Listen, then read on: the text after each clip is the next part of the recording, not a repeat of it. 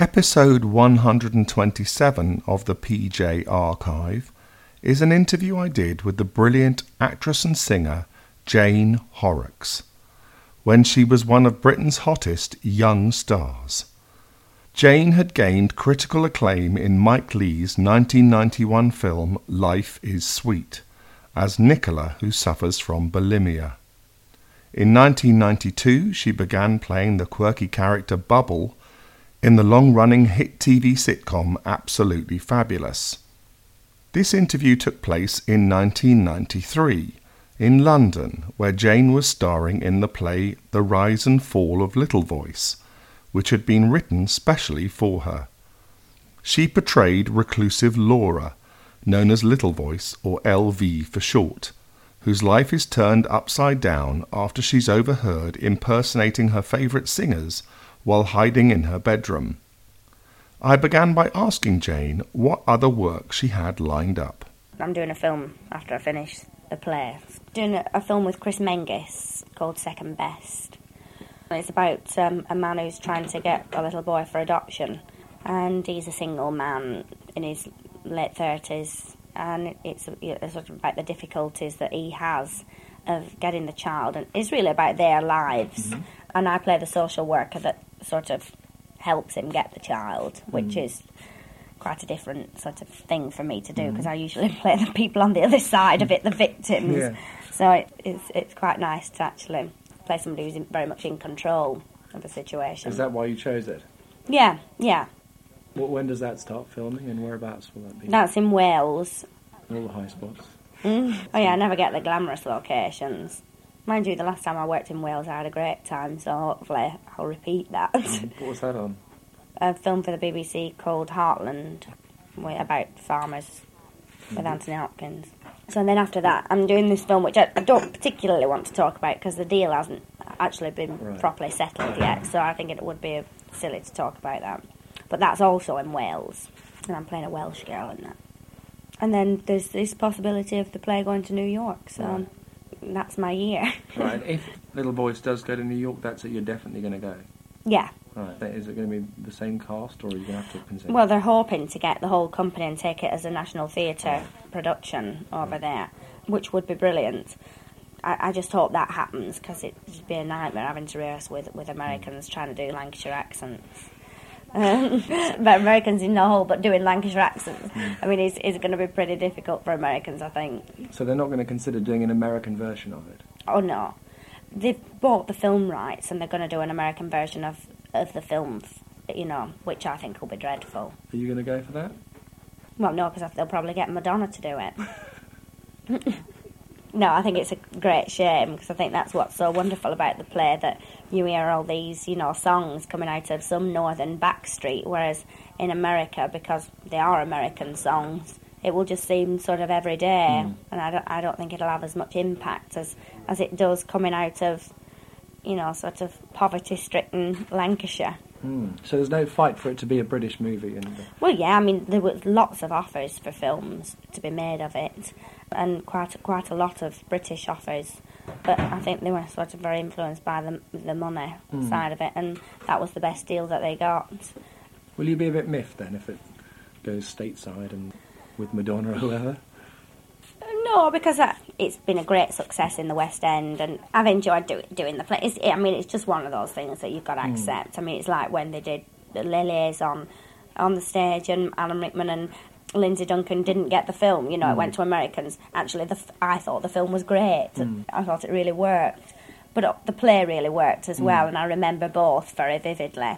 So as long as they still remember the play, that's you know, I mean, it's just tough that, that it's happened like this. Um, you just you, you can't be thinking, mm, crying over it because it's happened, you yeah. know, and they've sold it, and that's that. The thing about being in a play, though, is you don't have a permanent record of it. It's just, as you said, as long as people remember it. It'd be nice to have it on film. Yeah, well, there's talk that it might be done for the BBC. I don't know whether you've seen any of this performance series. So hopefully that will happen because they'll they'll film pretty much what the play's been on stage, right. which which would would be great, um, and it would be the same cast and the same directors. So it, that'd be nice to have, to have that sort of record right. with it. A Little Voice was written for you, is that is that yeah. right? So how did that come about? Well, Jim Cartwright knew that I could do these impersonations and, and just wrote a play around it. And when you first saw the play, did you fall in love with it immediately? Did you think this is, or did you have any say in the writing of it? Um, no, I didn't, because originally it was going to be sort of like the character was much more vivacious and, you know, sort of extrovert with the impersonations, which I think would have got very tedious. I think people would have looked at it in a very different way. Whereas now I think it's more the essence of the women that's important and that the hmm. character it lives through the women. Whereas I think if, if she'd have been a show off with the impersonations, they would have abs- absolutely been really spot on. And I, I just think it's, it comes as much more of a surprise to the audience the way it's happened that hmm. she is reticent about doing them and that it is just purely for herself. It was very interesting reading the first script because you know a friend of mine said, "Oh, I don't know whether you're going to be happy with it or not because it, you know the character doesn't have a lot to say, and on the page the character doesn't have a lot to say, but actually she's there all the hmm. time, and I think Yeah. that's a real challenge to, Yeah. to make people remember you when you don't. I mean, it's like Annette's character, you know, plays Sadie. She makes so much of that character, and she hmm. has like about six lines to say all the way through. And I, I just think, you know, people say, "Oh, I could do that standing on my head." Well, you can't. No. I mean, it, they're very, very difficult parts to play to make them sympathetic and interesting with very little hmm. material. How does it feel to have a play written for you? That must be incredibly flattering. Yeah, it is. Yeah, yeah, it's lovely. I mean, you know, I knew that I had this ability to mimic, and I thought, I wonder if I'll ever be able to use it, you know, in hmm. anything. And you know, I just happened to be friendly with Jim Cartwright and told him about it, and you know, I mean, it was lovely that, that he wrote something that I, I was able to use this facility that I've got. Have you now been offered the chance to do a sort of show doing impressions and things on television? I was offered a slot in Bobby Davro's, but I turned it down. Can't really see you, Bobby Darren. I mean, because I'm not an impersonator. I'm not Faith Brown. Hmm. Th- That's not what, what I do. No, I, I, I, that just wouldn't interest me. Do you think this is as far as your impressioning and, and mimicking is going to go?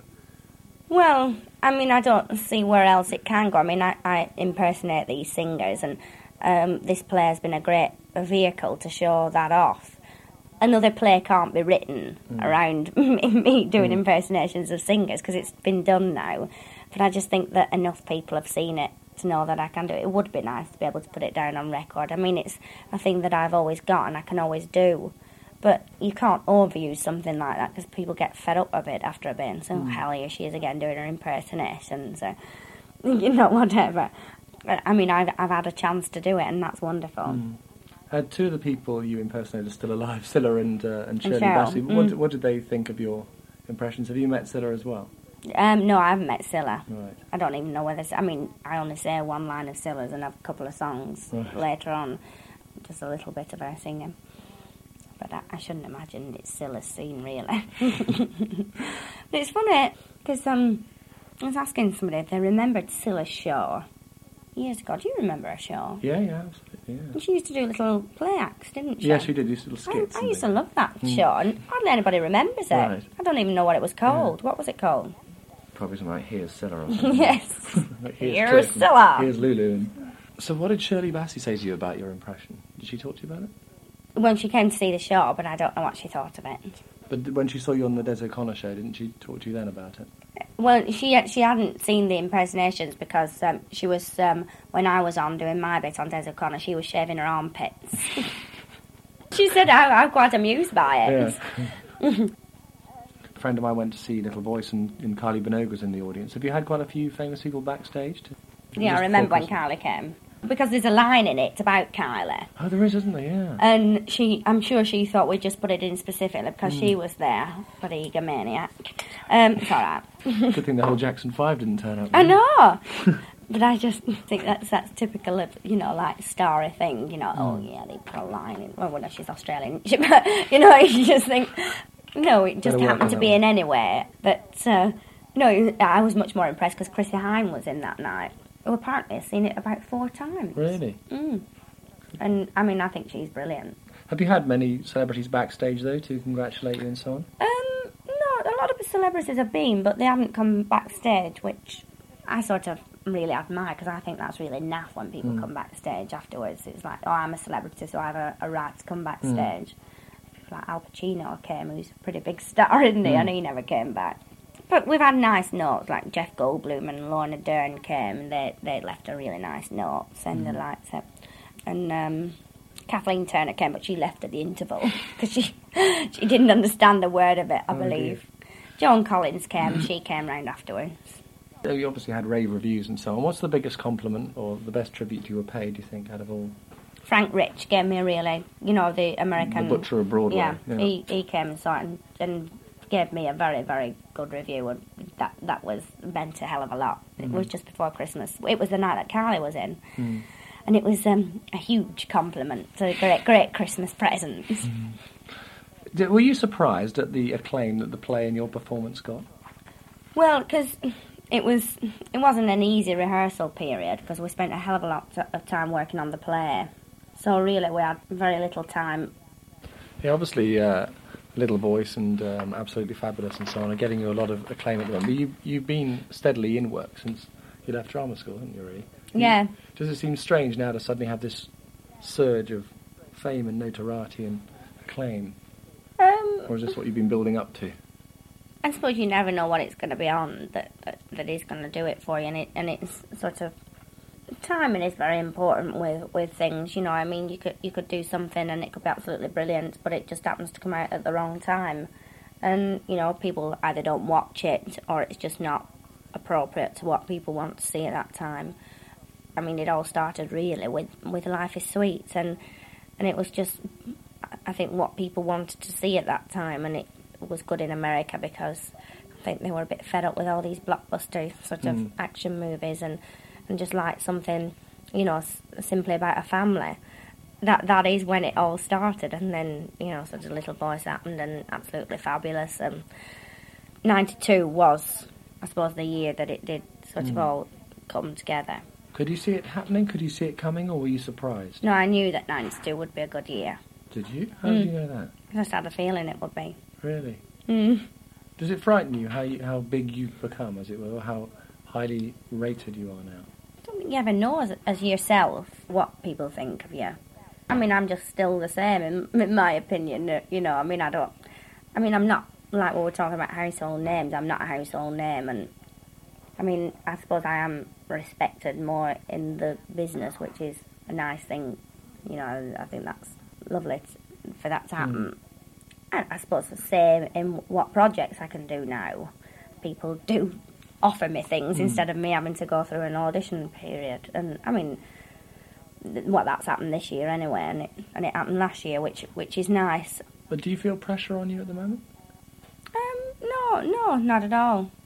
No, What about being recognised and so on? And, and I'm recognised very little. You know, I've had a few people stop me in the streets for uh, for absolutely fabulous and little voice, but I think because I look quite different in, Mm. in the stuff that I do, that that that people do. I mean, like after Life is Sweet, very very few people recognise Yeah. me. do you think your voice gives it away though? 'Cause Yes, as soon as I open my mouth, they know where I am. Have you considered um, No. changing your? You knew what I was going to say. Yeah. Everyone else knew. because they, I was reading in the newspaper the other day, they were saying that um, northern accents have become very trendy at the moment. Oh, have they? Perhaps, you, perhaps you've done something to help that. Well, The, the, more people can get jobs if they have a northern accent than, than a southern accent. Have, have you ever been under any pressure to, to change it though? To get elocution lessons and no, I mean, I did have elocution lessons when I was a kid, and um, I mean, it was just ridiculous because there's no way that I could have started speaking posh at school. So, I mean, I just went to sort of learn how to how to do speeches really, um, and how to breathe properly. I mean, I remember when I was at, at school doing Shakespeare, and we were we were studying Merchant of Venice. And the quality of Mercy's speech, we were, we all had to read out bits of it Mm. at school. I mean, everybody hated Shakespeare, and it was just a, a nightmare doing it. But I'd learned the quality of Mercy, and so I read it out in, in my standard English accent, and everybody would go up and round. Have you heard her? just, I mean, I, I just became the laughing stock of the class.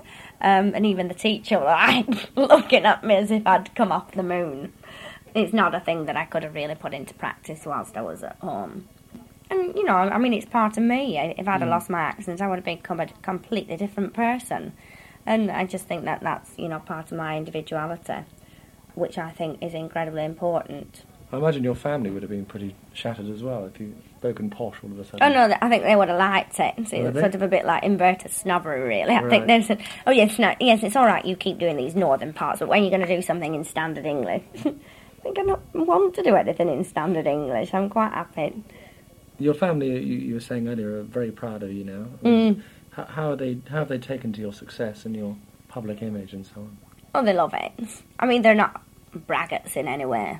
Um, you know, they're not the sort of typical showbiz parents. They they don't, you know, sort of push it or, or become boring about Mm. it. I mean, um, they're they're both very understated about Mm. about what's what's happened. You Yeah, and they're incredibly supportive. They're, I mean, terrific parents. It must be nice now that they know you're established and they've got little, le- they've got less to worry about. Because presumably in the early I think they still worry. I mean, as Mm. all parents do, Mm. you know, it's like, yeah, I mean, I, I was looking for a, a new place to live before Christmas and I found somewhere which was quite expensive and my mum was worrying about the expense and saying, you Mm. never know what job's coming to go, come up next, you know, when I've sort of done quite well Mm. in these last couple of years and you just think, well, I, I think I'm sort of okay actually, mum. Can you give us an example of the sort of support they've? I mean, they, they come and see your show regularly, and they, they see everything you do on telly and so. on? Yeah, they see everything that I do, and um, they're just really support supportive, not critical, and you know, very complimentary about about what I do. How do they feel about you in Life Is Sweet? Because it's quite a tragic character in a way. Yeah, they, they they thought it was good. Life is sweet. In the chocolate scene, my dad did look up at the screen and went, "Is that my daughter up there?" How do you feel watching it? Well, I mean, it's a pretty shocking scene. It shocks me even Mm. because because it how it's photographed. That I mean, it comes bang straight into that scene, and it's Mm. not like there's no lead up to it. I mean, it's not like panning along the body. It's wham, you're there. So yes, it, it it is quite a shocking thing, and I should imagine it's extremely shocking for parents to see Mm. their daughter up there like that. But I mean, that was a character, so Did you have warning that that was what it was going to be like? You knew all along that was what you're going to have to do. No, because it's improvised. All Mike Leigh's stuff's improvised, so Right. you build a character from scratch. So actually, me and Mike created that character from from scratch. I mean, Right. it, it was actually based on somebody that I know. Right. That was a springboard for the character, but it, and then it goes off in all sorts of different directions. But I mean, that was what we decided the character enjoyed sexually. I mean, when it came to the crunch, that that that is what we knew she did. I mean, we Mm. discussed that in rehearsal that that you know that's what she did with with her boyfriend, and um, and then Mike said, "Would you be prepared to you know put this on film?" I said, "Well, yeah, because you know it is the character." You're not embarrassed at all. People are watching it and that sort of thing. Well, no. Actually, it's more embarrassing when you're actually doing it than, Mm. than uh, you don't think about the, the thousands of people that are going to be watching it when it actually comes out. It's just those eight people in the room at the Mm. time. Mm. What about uh, you in chocolate? Did it put you off for a while? Well, no, because I didn't have to lick it off. You said that that character was based on someone you knew. Did you actually talk to that person that you knew, or did you not tell them? Do they not know? Oh, no, because I haven't seen the girl. I mean, he mm-hmm. usually chooses somebody who you haven't seen for years. So, no, no, I, she, I, I shouldn't imagine she even knows it's based on her. But you knew that was the sort of thing she got up to. Well, no, she didn't necessarily get up to that.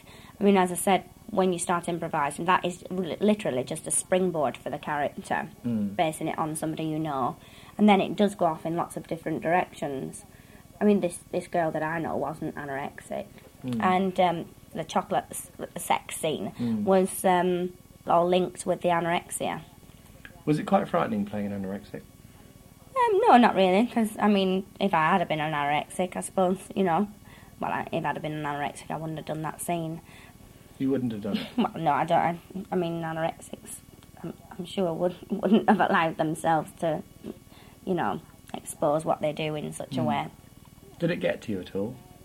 It did on certain occasions, yeah, yeah, it did. Yeah, yeah, I can't deny that. It, mm, it stayed with me for longer than I thought it would. I mean, by the end of it, I was sort of quite glad to shed the character because she was so unhappy, and. Um, you know, sort of work that followed that, I found it difficult to sort of play happy parts after Yeah. that because you just think I, I'd spent so long, you know, five months being this misery guts who, hmm.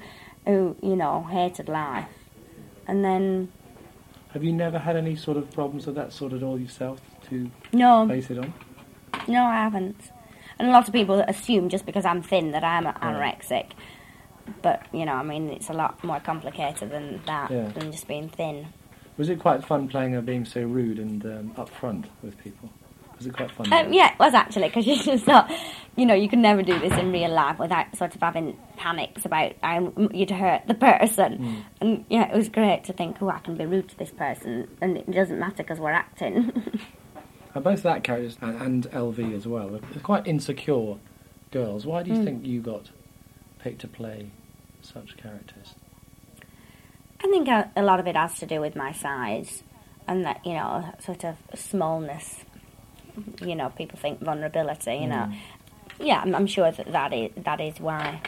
But I, I mean, I don't think they're at all weak people because they, they have strengths. I mean, mm. LV has her strength in her, in her singing. She does become a different person when she sings. And, and Nicola, you know, sort of did have a bolshy strength. And mm. all the characters that I've played are, I mean, they're, they've not been wimps. Can you see yourself in either of those characters, in LV or Nicola? Is Yeah. there much of you in there? Um, well, not so much in LV because I think I'm a lot more extrovert than the character of LV. Yeah. But um, in Nicola, I could, in that, you know, she was very impressionable, and I remember going to college and thinking, you know, I'm getting all these left wing ideas and then coming coming back home and sort of preaching to my parents and, um, you know, sort of shouting them down because they voted Conservative. And now you just, you know, sort of, people do what they want to do. Mm. People have a choice, and Nicola never saw it like that, and I didn't when I was a teenager. Speaking of parents, the mother-daughter relationship in both those productions mm. is, is pretty crucial, isn't it? Yeah, yeah. H- how is your own relationship with your parents and your mother in particular? Does it bear any Very, very good. No, no, no resemblance at all. So what did your mother think of it? Well, I mean, I don't think she ever thought anything of it. You know, we're playing characters. And that's what makes it interesting. Uh, Yeah.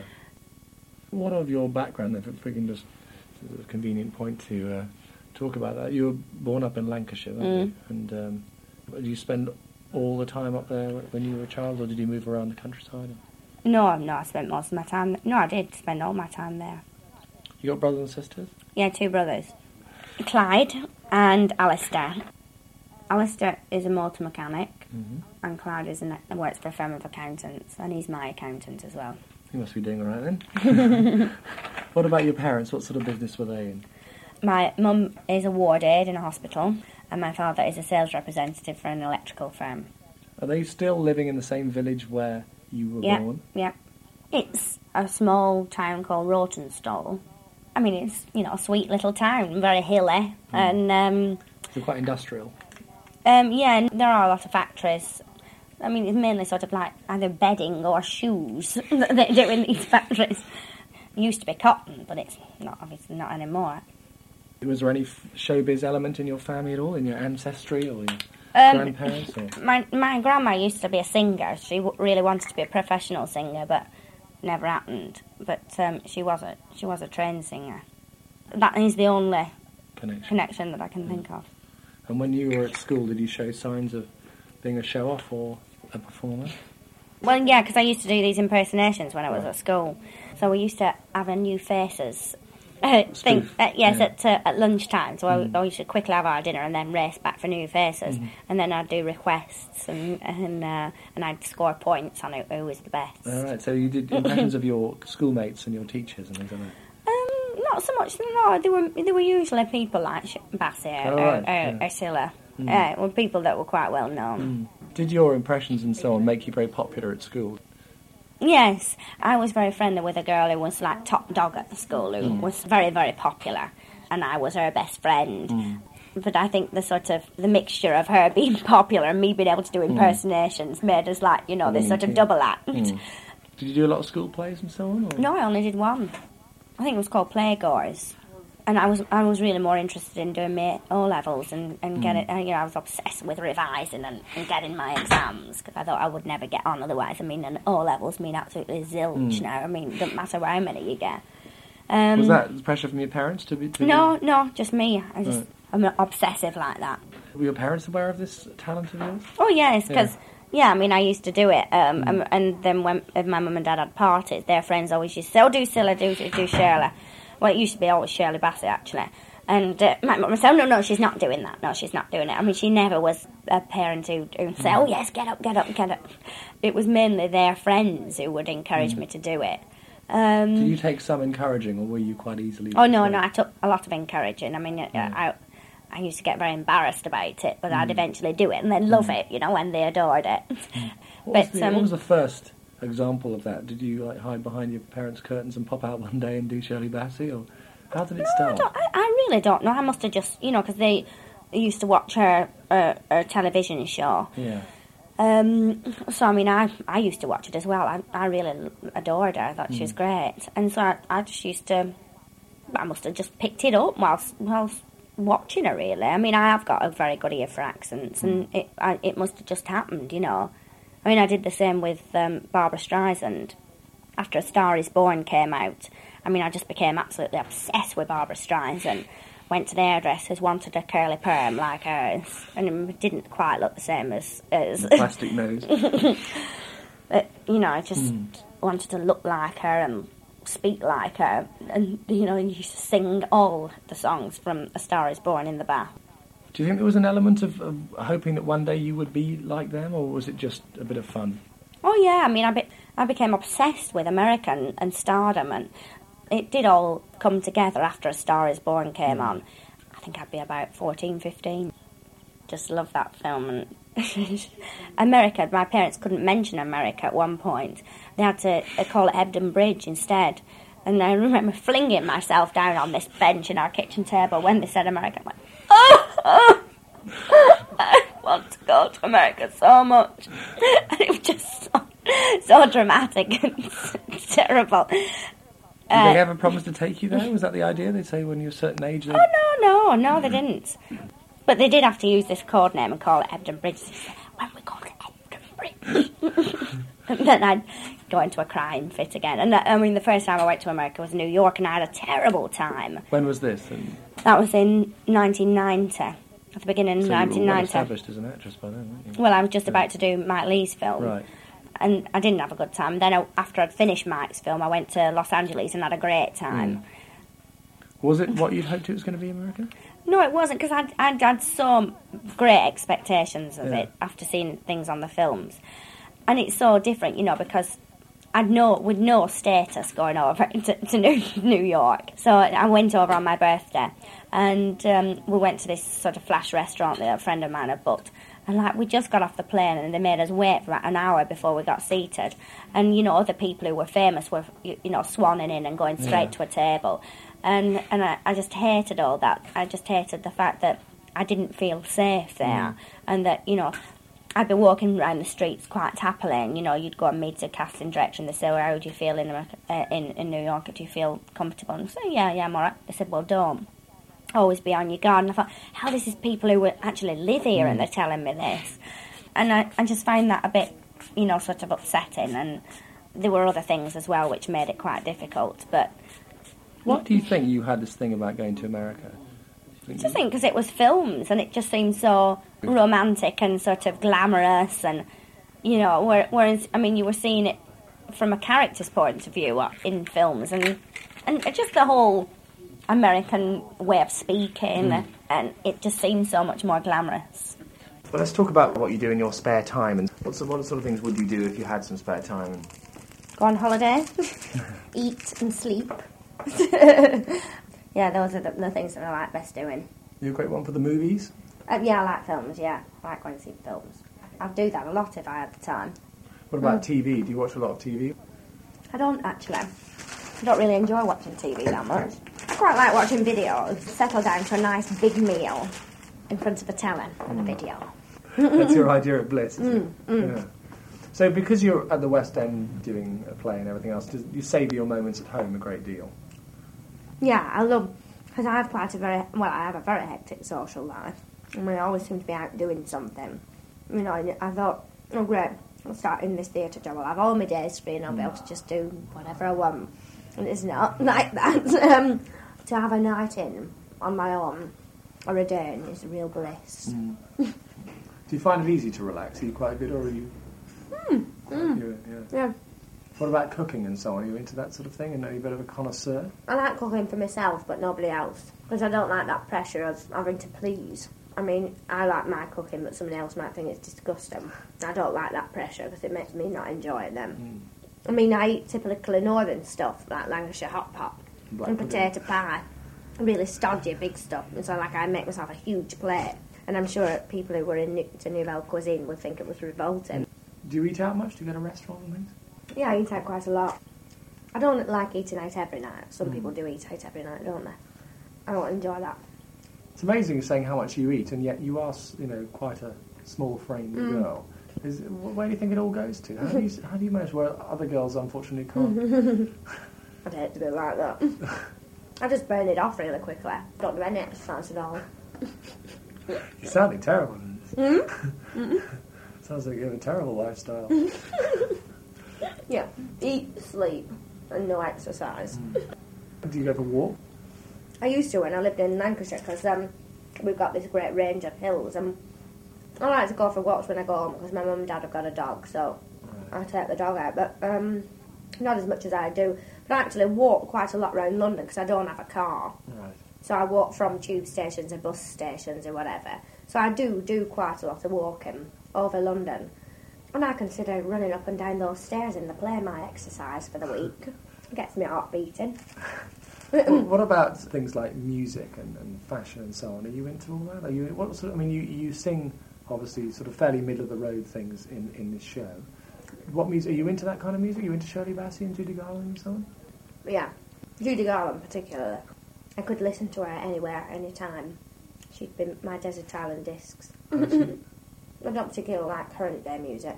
It's alright in a disco for one night, but it's not music I could listen to at home Do you go to discos? Not much. Right. So your record collection at home is quite similar to LV's, is it? Oh yeah, yeah. Yeah. I mean, it's exactly the same. So is that partly why this was written for Mm. you? Oh yeah, because the, the impersonations, the records that are used in the play were to suit my impersonations. Right. So I chose who the singers would be. So I mean, they all are singers that I like. What about your fellow Lancastrian Lisa Stansfield? Are you a fan? Not really, no. I think she's got a great voice, but I don't think the songs are unique enough. They don't move me. And that's what I like about Judy Garland's music. It's just so moving. I mean, I admire Lisa Stansfield because she's kept with her roots, and you know, people often say, "Why, why don't you move away from Rochdale?" And she, she's quite happy there. And that's where she's sticking. I think that's really nice. She just seems to be a sweet girl, you know, who has a great voice. But I can't say that I've rushed out and bought any of her albums. Do you think you will go back to Lancashire eventually? Do you, can you see yourself Living there? Yes. No.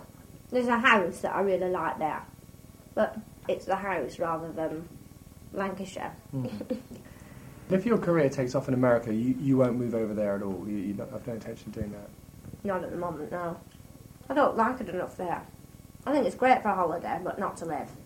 So you're never going to get swept away by the Hollywood thing. I think it probably breeds insanity. Hmm. Is it difficult to stay balanced, to keep your feet on the ground in this business? Yeah, I think so. And, but I think England does it very well. Because people don't let you get away with that. You don't get that pampering that you get in America. For a start, people don't have the money to do that over here. I mean, what, what you haven't got, you don't expect. Are you doing a lot of things now which you'd always wanted to do and, and that you're now getting the chance to do because you're a name? Yeah, I didn't. I mean, I'm doing this play, which I never thought I'd get a mm. chance to do. I mean, mm. I'm doing something which I really enjoy doing, singing as those people in a mm. play that's a great play, that's a success. And I'm working with five other lovely people and with a great writer who I think writes brilliantly. So I mean, yeah, I mean, it's, it is an opportunity of a lifetime, and it's something that I hoped would happen, and it has happened. And I didn't have to wait very long for it to happen, which was is, is even nicer. What about things that you might, I mean, unusual hobbies or? Um, not really. I can't think of any. I mean, I'd like to be, be able to do sport really well. You know, I'd like to be able to ski well or water ski or, or horse ride brilliantly, but I just don't have the guts to do that. I mean, I'm I, I'm not sort of brave enough to do any of that, and I just don't don't think it's in me coordination wise and bravery wise. Yeah, but I, I mean, I always think it's very impressive when you see somebody who can participate in sporting activities and be marvellous at them, and I was always terrible at them. What would be your What's a blissful situation for you? What would be your idea of bliss? If ever I got an opportunity to do a, a huge singing concert, if I was reborn again, Hmm. to come back as a singer, because I think there must have been no greater thrill than, you know, to feel like somewhere like the Palladium at uh, Carnegie Hall and, um, you know, do a huge concert. It just must be brilliant to have that banging orchestra orchestra behind you and um, just have all those people who knew all your songs and um, I don't know. I just I just think that the the buzz that you must get from that must be absolutely incredible. What about making a record? Have you been approached to, for a recording contract or anything? It'd be difficult because I only sing as other people. So if I recorded, I'd be singing as Judy Garland. And people might as well buy the originals. Why Yeah. would they want to listen to me doing a cover Yeah. version? But you've got no ambition to be your own singer, is it? No, because I don't think my voice is unique enough. The quality of my voice is better when I impersonate. I just can get a better power from it. I just automatically keep reverting to to impersonating. When I start off in my own voice, I, I end up going into somebody else's and feel a lot more comfortable and hmm. better in it. And it, it does sound a hell of a lot better. I, I think to make it as a pop artist and to make it big, you've got to have a really unique sound. And I don't think I could achieve that because I'd want to copy other people. So how do you see it going for your career? Because how do you want to see it going in five or ten years' time? I mean, if I carry on working as I've worked in these last, well, I mean, I've enjoyed all my career. Hmm. I mean, and it's built gradually, which has been great. But if it carries on the way it's been going, I think it'd be brilliant. Do you like the movies best, the stage bits, or television? I like them all. So, I mean, if I can just keep on getting a, a happy medium of both, hmm. of all, you know, I have been looking that I've done an equal amount of, all- you know, television, film, and theatre. And I, and I think it's important to keep coming back to the theatre because you then get in touch with what the audience wants and what hmm. they like and what works and what doesn't. Uh, you know, I mean, I don't feel like I'm even half experienced in film yet. I feel like I've hmm. got a lot more to learn film wise. So, you know, I, I just want to keep on, you know, playing different parts and challenging roles that, that will stretch me and, you know, I can just keep on being satisfied with. it. I don't want to be pigeonholed.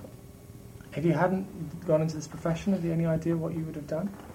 I did think about being a cook at one point, but I'm sure people are very glad that I didn't become one. Do you think you will live in London? I mean, can you see yourself in a place in the countryside surrounded by pets and things, or in a big family, or how do you visualise? No, I think I get too bored. I get bored in the country. Yeah, I will. I mean, when I go home to Lancashire, it's lovely for a short period of time, but I get bored there. Is this what happens with your men as well? You, you, you know, you Yeah. get bored. You have to. so a lot of broken hearts. Yeah, when way. they've crossed the boredom threshold, they're out. Really? You're So- warming now. Leave. Are there a lot of broken hearts out there? Mm, There might be. but they've broken my hearts as well. Really? Well, my heart. Which has happened more often, do you think? Me theirs. Really? Could you see yourself married in about five years' time, or do you think that's a long way off? I'm hopeful. Yeah. If you did have children and so on, would you encourage them into this business? Whatever they wanted to do. Mm, There's no point imposing your ideas on your kids because, you know, they'll do what they want to do. Do you worry about getting older? Do you think, gosh, I better be married by the time I'm 35 or something? Or Well, I don't want to be end up being an old spinster. Yeah, that thought does make me feel a bit Does frightened. Mm. in your business, you know, marriage is not exactly a very A secure sacred- thing, No, no. not at all. No, it's not. And I mean, there's a hell of a lot of divorce, and I mean, which is understandable, really, because you know, when you think about it, when people are going away filming and that, you know, they're playing love scenes with somebody, they have to get very intimate and Mm. close.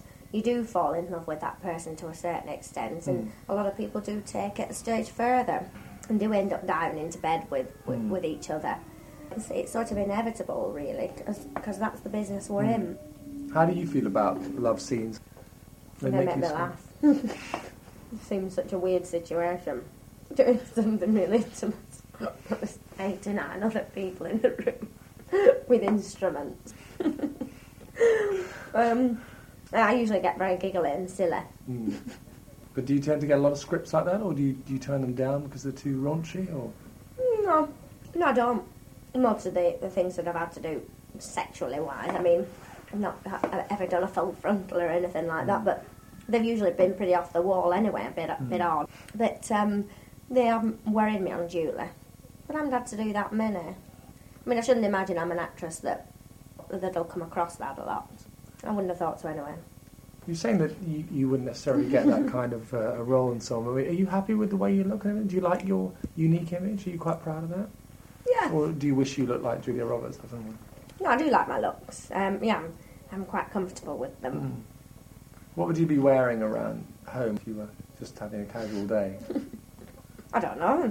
Slagging around in my dressing gown. Do you like dressing up a bit for, for Mm. occasions?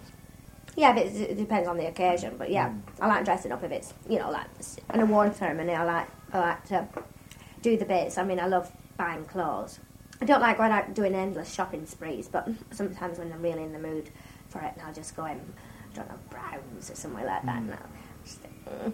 But I love it going into shops like that because they're they're really snooty when you walk in. Like I, I bought a suit last year because I won that Los Angeles Critics Award for Life is Sweet. So I got a suit from Browns, and uh, and they, they were really nice in there. Actually, they were great. And then I went in more recently for a, a suit for another award ceremony, and they were very snooty with me and, and sort of ignored me. And then I just sort of picked up this suit, tried it on, and I said, "Yeah, I love it." And they went, "Oh, oh okay." And, uh, and then I went down downstairs into their other department and saw this girl who'd served me before, and she re- made a real fuss of me. And you could see these other women thinking, "Oh hell, what have we done? What have we done? We've been really rude to this girl." But I mean, I just find shop Yeah. assistants so jumped up. But Yeah. they, I mean, laughably so. It always makes me laugh because you think, what on earth do you do that makes you so hmm. snooty? Hmm. I mean, you serve people in a shop, you give, you sell them clothes. It's not that great a hmm. feat. You don't need a, a degree to do it. Why does that make you snooty? Are you a big spender? No, I'm not a huge spender. I do spend a lot of money on clothes. You save a lot though as well Mm. for a rainy day or Mm. for a Ferrari. Yeah, that's my, my northern upbringing again. Is there anything you bought your parents when when you made it through, as it were? No, but I treat them to a lot of stuff. I mean, I will do if I make a lot of money. They'd be the first person on the present list. What about the future as you look at it now? I mean, this is, things are going really well for you. I, I imagine you must be you know, very excited about the way things are going. Yeah. Well, I mean, I just hope this year's as good as it was last year. Um, I mean, that's what I hope, that, that I have as good a year. And that I enjoy it as much as I did last year. Because um, I think that's what the most important thing. I mean, you can be doing all sorts of work, you know, flashy work, but I mean, if you're not happy, then it's not worth doing. That's what I, I want to keep on being happy. Come on along, get. Mm. So, what's your what's your motto for life? What's, what's the message which you live by? Mm, that- I think that's probably it. Yeah. Keep cheerful.